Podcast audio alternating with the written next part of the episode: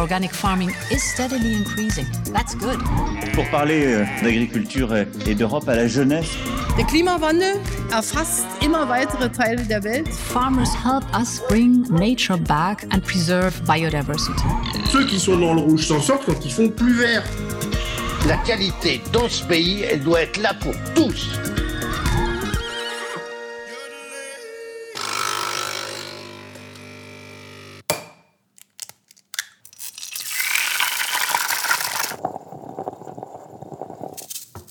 À quoi ressemblerait notre assiette si le commerce international n'existait pas Cette question, nous nous la sommes posée en conférence de rédaction autour d'un petit déjeuner. Et nous avons commencé à lister ce à quoi il nous faudrait renoncer. Adieu fruits exotiques, café, thé, chocolat. Une prise de conscience amère pour notre collègue anglophone. Pour moi, le petit déjeuner, c'est 99 fois sur 100. C'est un petit, euh, un petit morceau de chocolat et un café et, euh, tout et assez, oui. Que ça le matin? Ah oui, alors s'il n'y avait pas de commerce international, tu n'aurais ni ton chocolat, ni ton café. Voilà. Certes, notre empreinte carbone alimentaire en serait nettement améliorée. À l'heure du dérèglement climatique, quel avenir pour le commerce international? Aujourd'hui, nous allons parler d'import-export et de l'arbitre qui facilite et régule ces échanges l'Organisation mondiale du commerce. Oui, l'OMC, celle-là même qui en 99 à Seattle déchaînait contre elle les passions de quelques 40 000 altermondialistes. Une piqûre de rappel démocratique pour la jeune institution née quatre ans plus tôt. Sa troisième conférence ministérielle s'achevait alors sans parvenir à rapprocher Américains et Européens sur la question des subventions aux exportations agricoles. Bref, un véritable fiasco. L'OMC a pourtant survécu, non sans mal. 22 ans plus tard, ses 164 membres se retrouvent à Genève, en Suisse, pour leur 12e conférence ministérielle. Et une fois de plus, le dossier agricole cristallise les tensions. Quels enjeux pour l'agriculture européenne? Quels sont les sujets de contentieux? Comment les surmonter? On en parle dans ce neuvième numéro de Nourrir l'Europe. L'Union européenne est le premier exportateur mondial de denrées agroalimentaires. J'ai choisi de m'intéresser au lait. Ce classique de nos petits déjeuners en Europe est de plus en plus consommé sur les autres continents. Ça tombe bien, nous en produisons beaucoup. Direction le Luxembourg donc pour en discuter avec des acteurs du secteur. Paul Lugen Bonjour. Merci d'être venu. Bienvenue à Luxley. Paul Lugen est responsable du marketing de Luxley, une coopérative laitière qui regroupe 330 producteurs. La coopérative arbore fièrement ses 125 printemps sur un site dernier cri où se côtoient robots et panneaux solaires. On se trouve euh, au Rost, près de Mersch. On a choisi euh, cet emplacement il y a 10 ans quand on a construit notre nouvelle usine. Euh, parce qu'elle est vraiment très centrale et qu'on a des fermiers dans tout le pays. Je vous amène à une petite visite de notre usine. Là on va en, production. Il faudra juste euh, se désinfecter les mains, s'il vous plaît. Il y a environ un demi-million de litres de lait qui arrivent chaque jour chez nous, qu'on transforme dans tous nos produits, du beurre, de la crème, des yaourts, etc.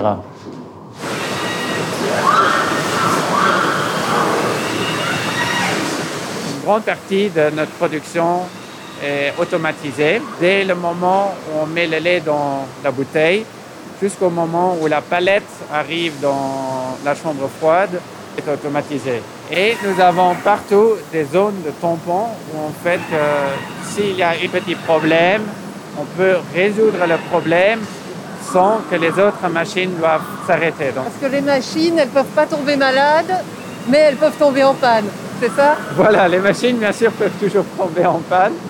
Euh, ça n'arrive pas tellement souvent, mais ça peut bien sûr toujours arriver.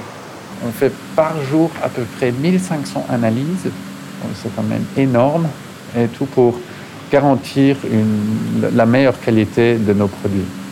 Ici, on est dans la partie du conditionnement tous nos emballages ont plusieurs langues dessus pour qu'on puisse utiliser le même emballage euh, à l'export, notamment le français, l'allemand, le néerlandais et encore l'anglais.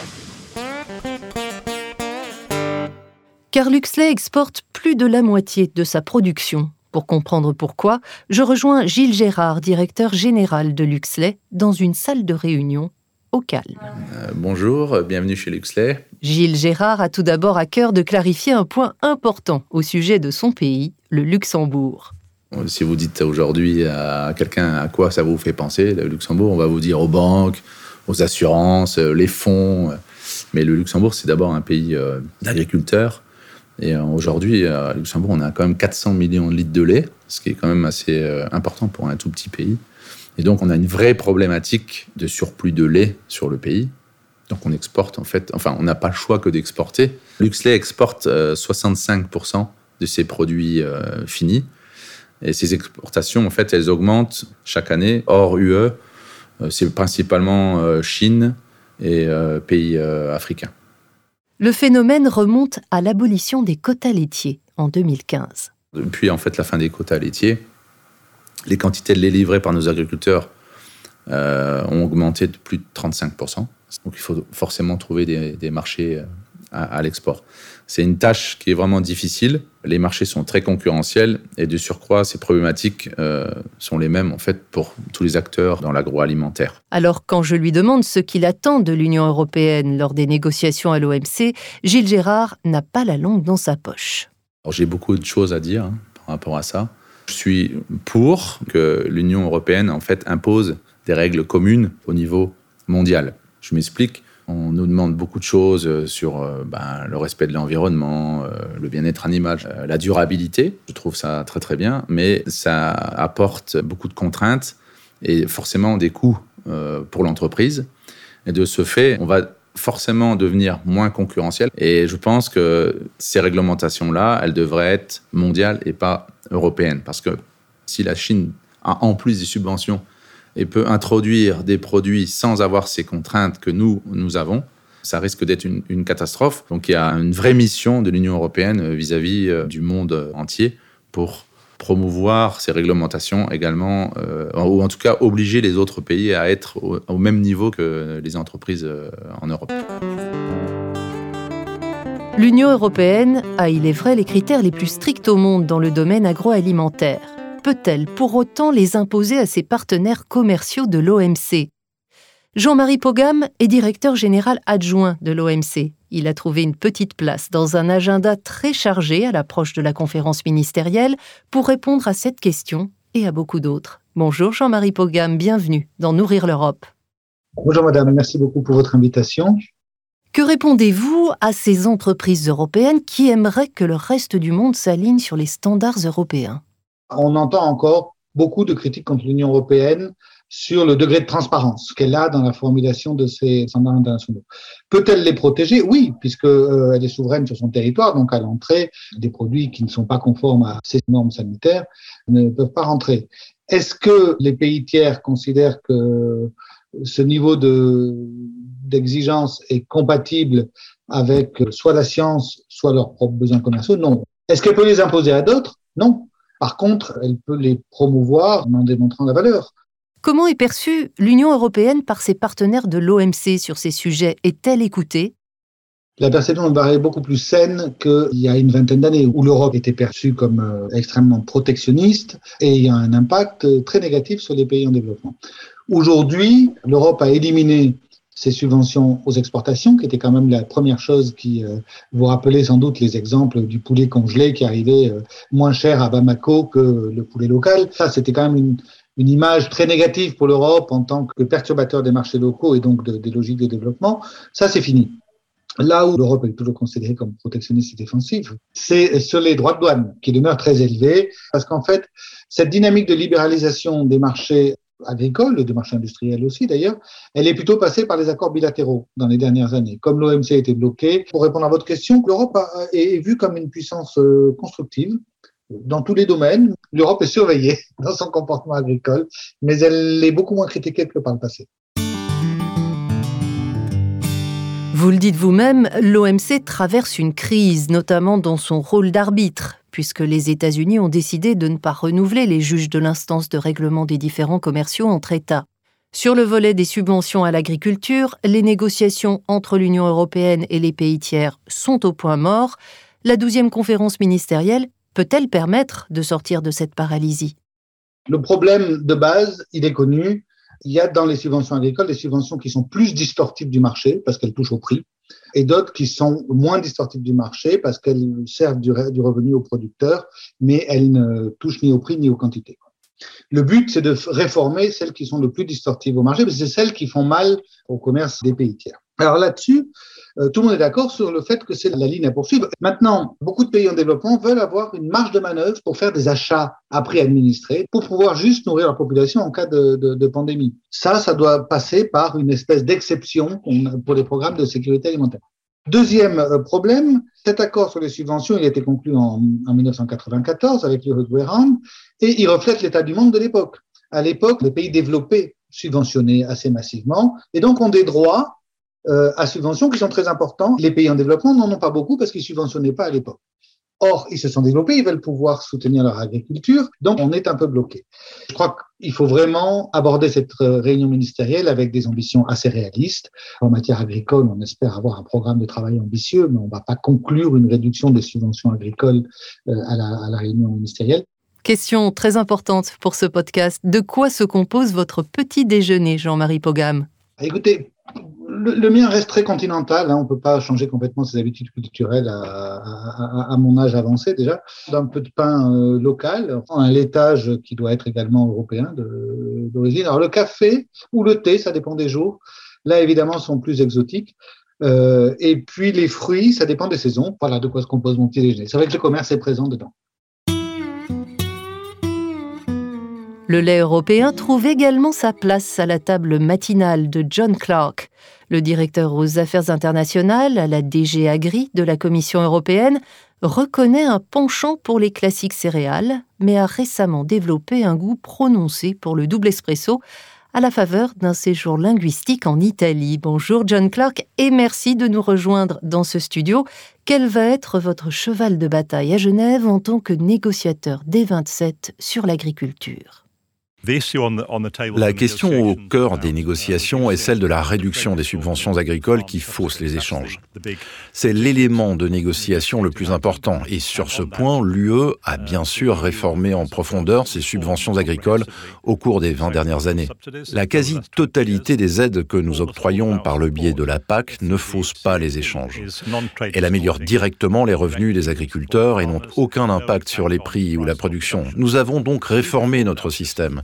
D'autres sont allés dans le sens opposé. Au cours des dernières années, nous avons vu l'Inde, la Chine et plus récemment les États-Unis dépenser des dizaines de milliards de dollars en subventions agricoles qui faussent les échanges, générant des distorsions sur les marchés mondiaux, faussent les prix et augmentent en fait l'insécurité alimentaire pour d'autres pays.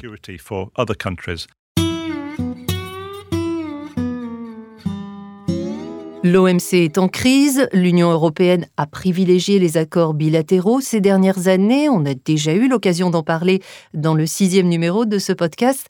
Les accords commerciaux multilatéraux ont-ils encore un avenir selon vous? Ignorer l'OMC, c'est très à la mode. Uh, C'est ce que nous faisons année après année depuis plusieurs années. Mais considérons la situation avec plus de modération. Je pense que les deux dernières années nous ont montré à nous tous, membres de l'OMC, avec la récession, avec le Covid, avec l'augmentation de la pauvreté, l'insécurité alimentaire, que nous devons travailler ensemble au niveau multilatéral, collectivement, pour réellement induire des changements bénéfiques. Et bien sûr, les États-Unis font maintenant leur retour en tant qu'acteur multilatéral sérieux ce qu'il n'était pas, vous savez, pendant la période Trump. Alors je pense que nous abordons tous la conférence ministérielle avec une réelle volonté de réussir, de remettre l'OMC sur pied et de démontrer que le multilatéralisme vaut la peine de se battre. Votre alter ego à la direction générale du commerce est également avec nous en studio. Bonjour Ignacio Garcia Bercero et bienvenue dans Nourrir l'Europe. Merci beaucoup de m'avoir invité. Je suis ravi de pouvoir discuter avec vous sur la réunion ministérielle de l'OMC. Je vais commencer par la question cruciale que nous posons à tous nos invités. De quoi se compose votre petit déjeuner version OMC a un petit déjeuner très modeste, a un thé, un, un thé et un toast avec du beurre. Et je crois que la bière vient de l'Irlande. Euh, et je crois que l'été, c'est un thé que me j'imagine que ce n'est pas produit dans le Royaume-Uni, non. Possiblement en Inde. Est-ce que vos attentes en termes de résultats des négociations à l'OMC sont aussi modestes que votre petit déjeuner? Nous sommes réalistes. C'est pour ça qu'il faut modérer un peu les expectatives de ce qui est possible dans la conférence ministérielle de l'OMC. Pour le moment, il y a beaucoup d'incertitudes et je crois qu'il faut aussi être préparé à un résultat qui serait peut-être pas si positif que ça, mais qui quand même, j'espère, mettre l'OMC dans la bonne route pour, pour une réforme. Première chose, dans la condition actuelle de la pandémie, une déclaration ministérielle sur la façon où, où la OMS répond à la crise de la santé, c'est très important et c'est sans doute un résultat important qu'il faut s'attendre de cette euh, ministérielle. Si on peut arriver à la conclusion d'un accord qui établisse les disciplines en matière de subventions pour le secteur de la pêche. C'est encore quelque chose de très important et il faudrait aussi qu'il y ait un processus qui s'entame pour la réforme institutionnelle de l'OMC, y inclut pour la réforme du système de règlement différents et aussi pour la réforme agricole centrée sur les questions liées aux subventions. Ça serait, je crois, un résultat très positif de cette euh, ministérielle. Quels sont les atouts de l'Union européenne dans ces négociations? Dans toute négociation multilatérale de l'OMC, l'Union européenne, c'est un des grands pouvoirs. Il n'y a aucun doute. Nous essayons toujours de prendre des positions qui devraient pouvoir conduire à un accord multilatéral. C'est pour ça que je crois que eh, la position de l'Union européenne dans les différentes négociations à Genève est toujours très, appréciée. Bon, ça ne veut pas dire qu'il n'y a pas de sujets dans lesquels on a des, des, différences, mais je crois que tout le monde reconnaît que l'Union européenne est très engagée à s'assurer qu'il y ait réunion ministérielle qui un succès. Bon, c'est clair que le fait que l'Union européenne c'est un processus continu de négociation nous met dans une bonne position lorsqu'il s'agit de négocier des règles au niveau multilatéral ou au niveau bilatéral. Qu'est-ce qui, selon vous, pourrait favoriser le compromis à l'OMC nous pensons qu'il faut qu'il y ait plus de flexibilité à l'OMC pour la négociation des accords plurilatéraux. Il ne faut pas s'attendre que toujours tous les pays doivent être d'accord pour avoir un résultat. Il doit y avoir la possibilité aussi d'avoir des accords à géométrie variable, si vous voulez. Merci beaucoup Ignacio Garcia Bercero. Merci à vous. Alors demain matin, quand vous prendrez votre petit déjeuner, demandez-vous d'où vient ce café, ce thé, ce jus d'orange. Merci à tous mes invités pour leur contribution à ce podcast. Dans le prochain épisode de Nourrir l'Europe, on s'intéressera à notre sécurité alimentaire. Quelle stratégie pour l'assurer en cas de crise? D'ici là, portez-vous bien et mangez en pleine conscience. Organic farming is steadily increasing. That's good. Pour parler euh, d'agriculture et d'Europe à la jeunesse. Der Klimawandel erfasst immer weitere Teile der Welt. Farmers help us bring nature back and preserve biodiversity. Ceux qui sont dans le rouge s'en sortent quand ils font plus vert. La qualité dans ce pays, elle doit être là pour tous.